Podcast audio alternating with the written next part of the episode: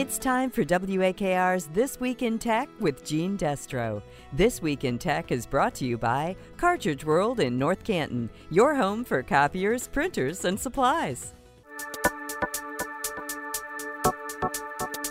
This week, inspired by how cold case DNA evidence helped send a 78 year old man to prison for life for killing two young women in the Akron area more than 50 years ago, we decided to look into the continuing evolution of DNA technology. To do that, we talked to Akron based journalist and author James Renner, who's written several books about Northeast Ohio cold case murders and who is very involved in a nonprofit organization called the Porchlight Project that helps police catch killers. I think the reason so many cold cases are being solved right now is is due to the advancement in the science behind it, but also the new databases that we have from Family Tree and this this organization called GEDmatch that were only really accessible to genealogists before 2018, but since then is what the police detectives and their people have been using. So 2018 kind of changed everything when they caught the Golden State Killer using forensic genetic genealogy. Before that, nobody had really done it. The idea was kind of percolating out there, but everybody was waiting for somebody else to give it a try. And nobody knew what the reaction was going to be. It's still very unregulated, but they used this technique to catch one of the most prolific uncaught serial killers in history which was great because it showed what could be done and why this technology is important. And I remember hearing about them catching the Golden State Killer, I think early 2018. And I realized right away that this changes everything. You know, this is the first new tool that police detectives have had since the discovery of DNA in 1987. And you know, up until then, they'd only kind of been using it in the system called CODIS. And anytime you were arrested and convicted of a felony, they would swab your DNA in case when you got out, if you ever did it again, it'd be easier to find you. But that's only limited to people that have been in trouble before and certainly doesn't catch killers that that have managed to stay out of trouble. So it's right up there with discovering fingerprints. It's essentially a DNA fingerprint.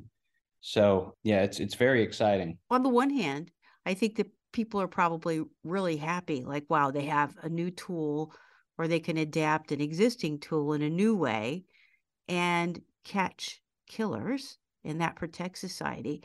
But I wonder if people are aware that when they sign up for this genealogy database, that their data might be sold to police departments all over the world, really, and if that might bother them, and you know, if that brings up, let's say, privacy issues that people hadn't really considered.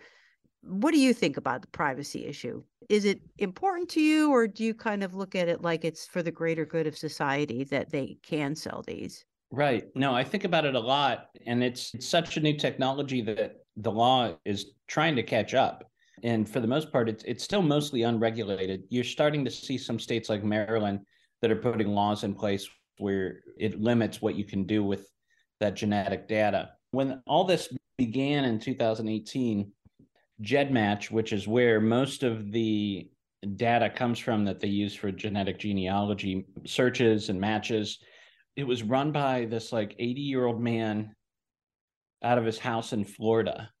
And when he started this, it, it was just for ancestry, and he had no idea the impact of what his database was going to do and how it was going to change the world.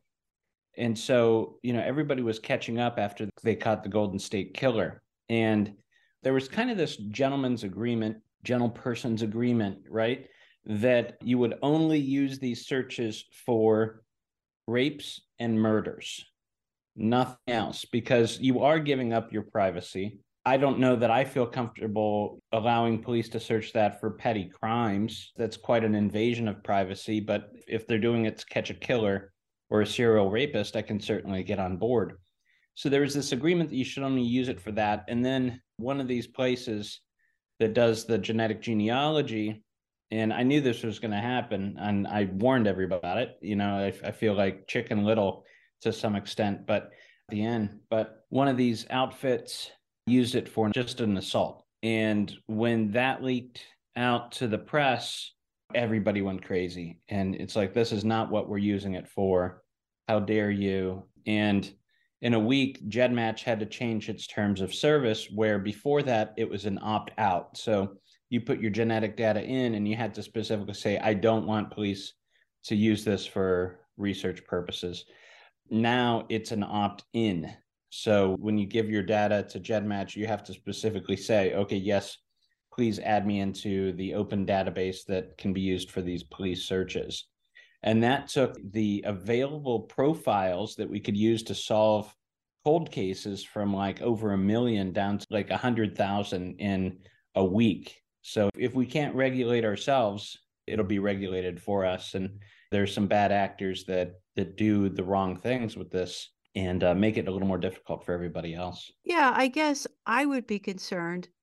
And of course, you know me, I'm a little paranoid about this stuff, but I would be concerned if somebody got a hold of that and maybe people that would try to, I don't know, blackmail you over something or extort you over something or perhaps kidnapping and that kind of thing. If the wrong people got a hold of genetic data from your family and they could track you down or something like that. I, I don't know. Maybe that's too far fetched, or maybe that could be the, think... the, the the plot for one of your upcoming books. You know. right. Right.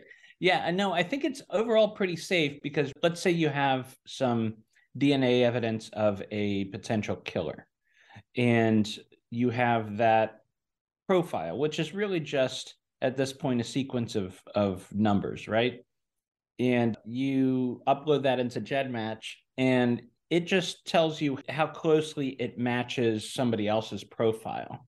But you never actually get the other person's profile what genetic genealogy does for the police is it really points them to a highly likely suspect and based on genetic data and then they have to go out and verify that by getting a fresh dna sample from this potential suspect and then testing it against their original sample and confirming that it matches. So nobody's able to access your personal genetic data through any of these databases.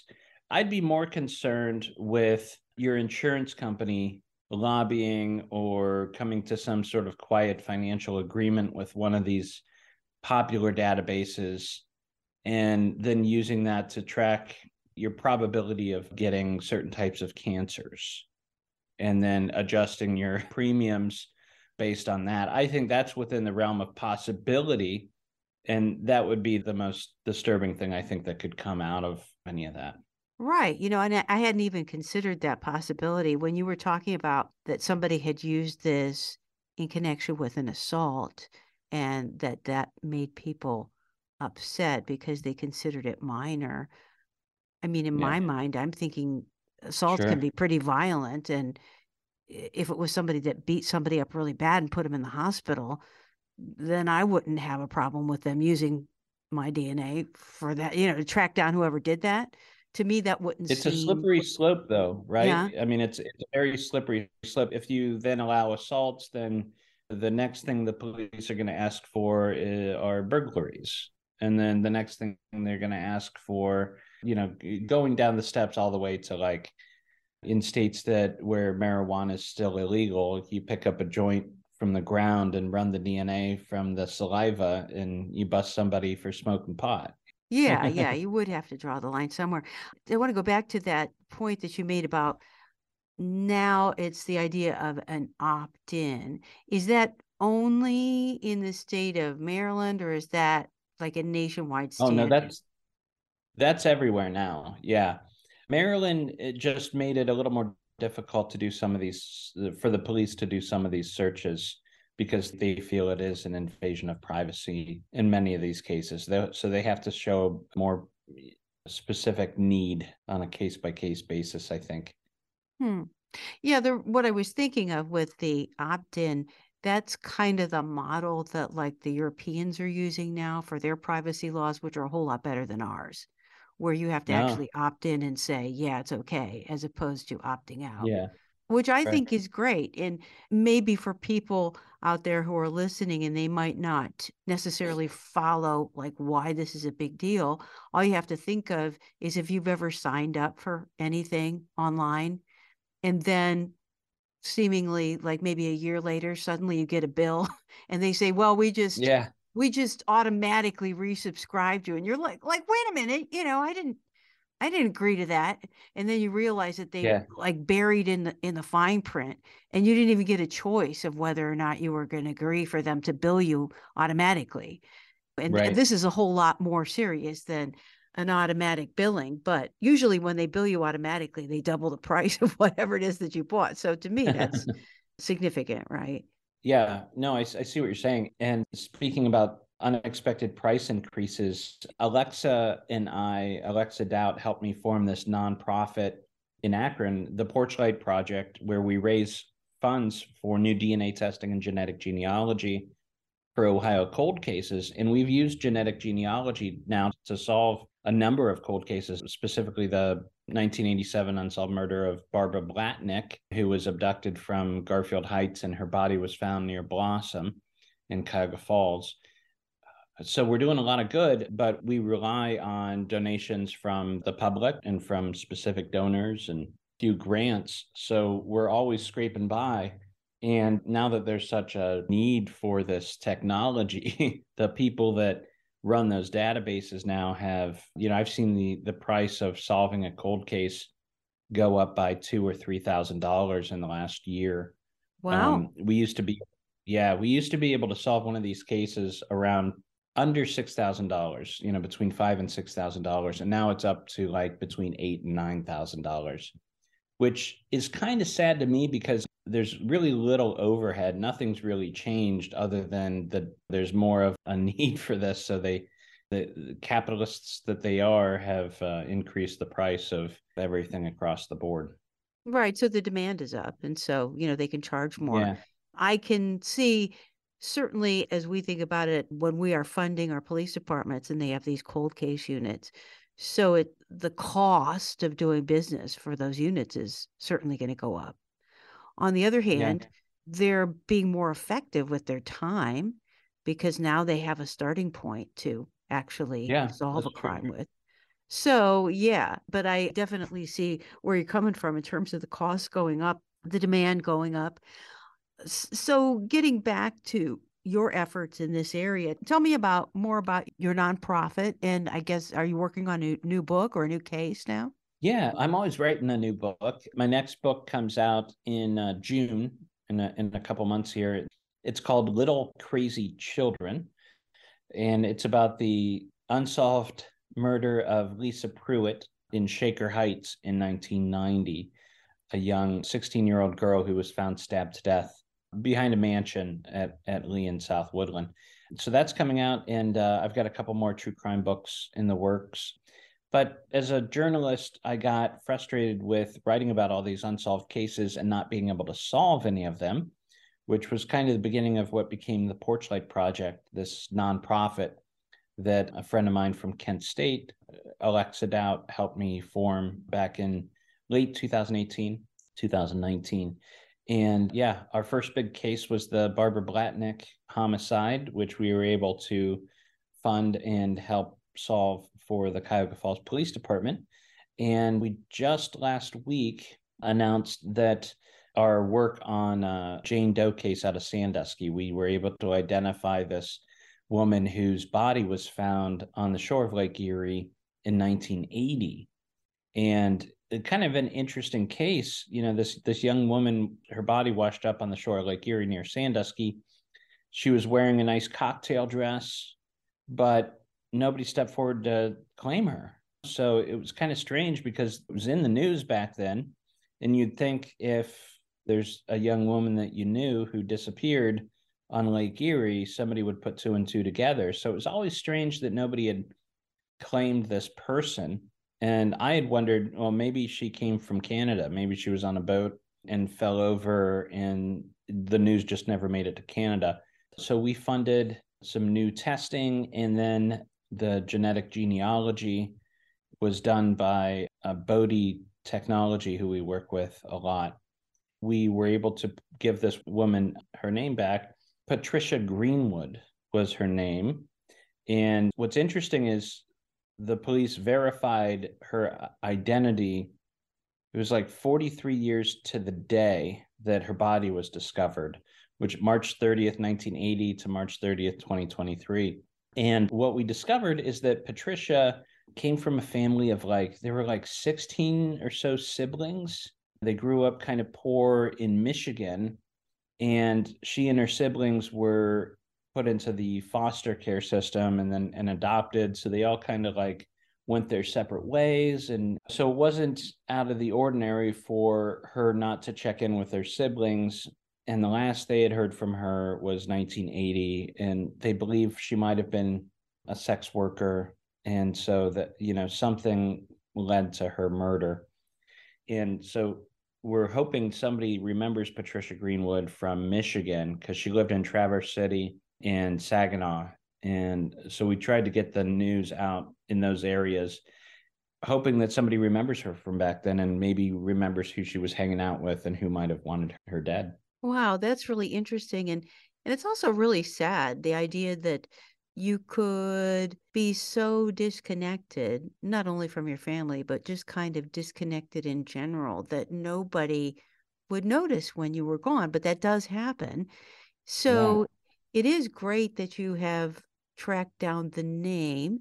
So the next step, then, like you said, is to go see if you can kind of connect that up to people in the area, because then that might give some clues as to where she was and what she might have been doing. And then that could point to whoever it was that did this, right? Or whether it was just an Yeah. accident. I mean, I suppose it's possible she could have been out on a boat or on a pier somewhere and just fallen off, right? I mean, we don't know. I think the police have some evidence that leads them to believe that this was most likely a homicide. Oh, okay. Okay, I got it. Yeah. They're, they're pretty certain it was. So when it comes to your efforts using this genetic genealogy through your nonprofit and the writing that you do and so forth, are there ever any kind of legal hurdles in terms of the police chain of custody and that kind of thing? Would anybody dispute that? Like, well, you got your tip originally from this nonprofit and they're not really police, and so you can't admit that in court or anything? Oh yeah, we're we're very much aware of that, and because I've reported on this for so long, I've gotten to know all the major players. So what I'm really good at is connecting the police department to the right laboratory that fits their needs and to the right genealogist that can work with that laboratory. And I kind of know the people in all those places. And so I can get them together really quickly and then bring the money that it takes to pay everybody to do those things through Porchlight.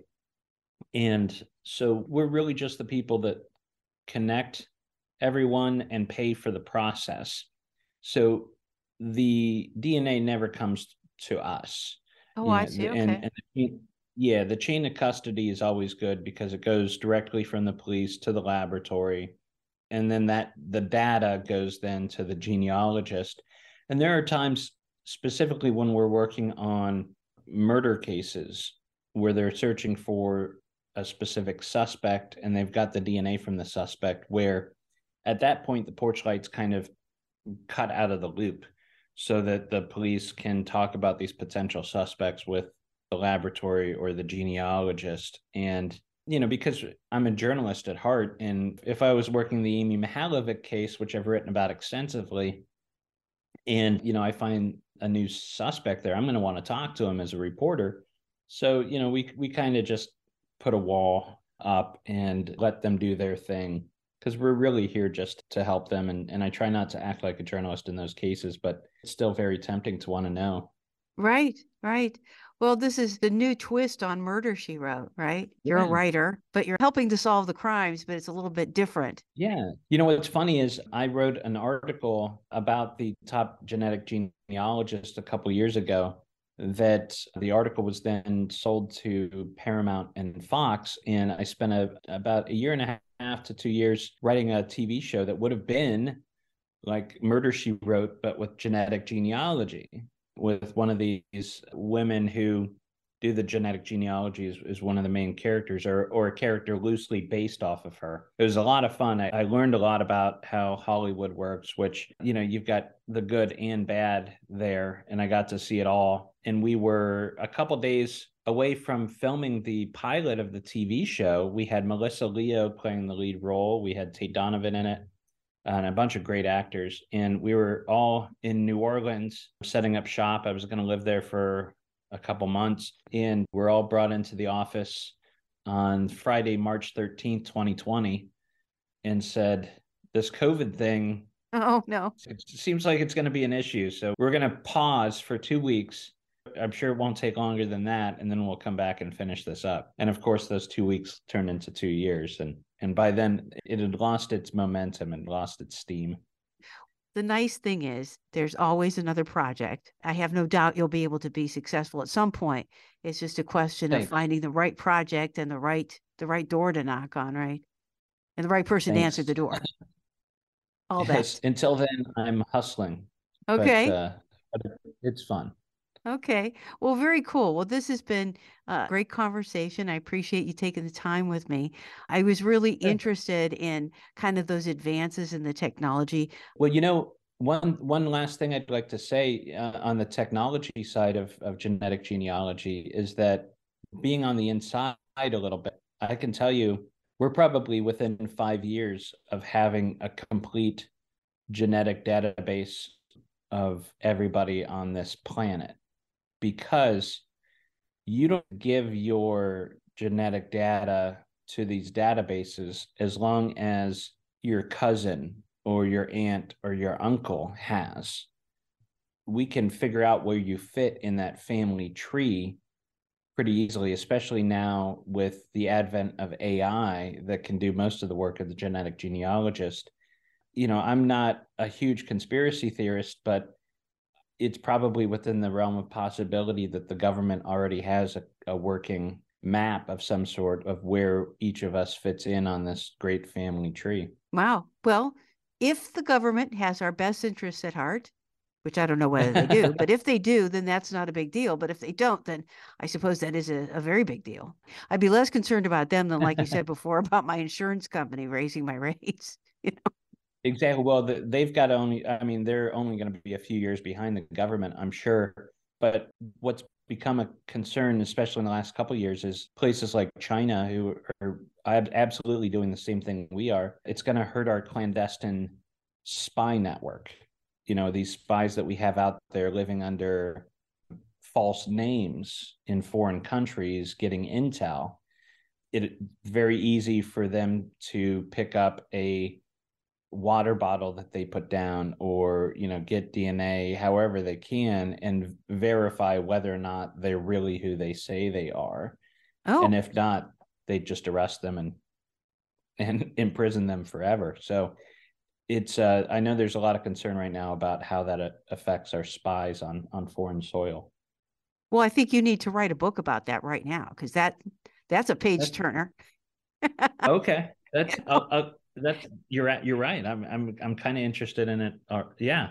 Okay. Yeah. Let me think more about that. yeah. I mean, I think that'd be excellent. Okay. Or, you know, like some kind of version of 24. Like they were uncloaking the spies because they found their genetics, you know, and they followed them around and picked up a cigarette butt or, you know, whatever. It could be exciting. Yes. I like it. Excellent. Well, James, it's been a pleasure. Thank you so much. That was journalist, author, and cold case DNA expert James Renner. To find out more about his nonprofit organization, the Porchlight Project, go to porchlightonline.org. And for his books, including Amy, My Search for Her Killer, True Crime Addict, and Little Crazy Children, go to amazon.com. And that's it for now. Stay happy and healthy, and we'll see you again next week.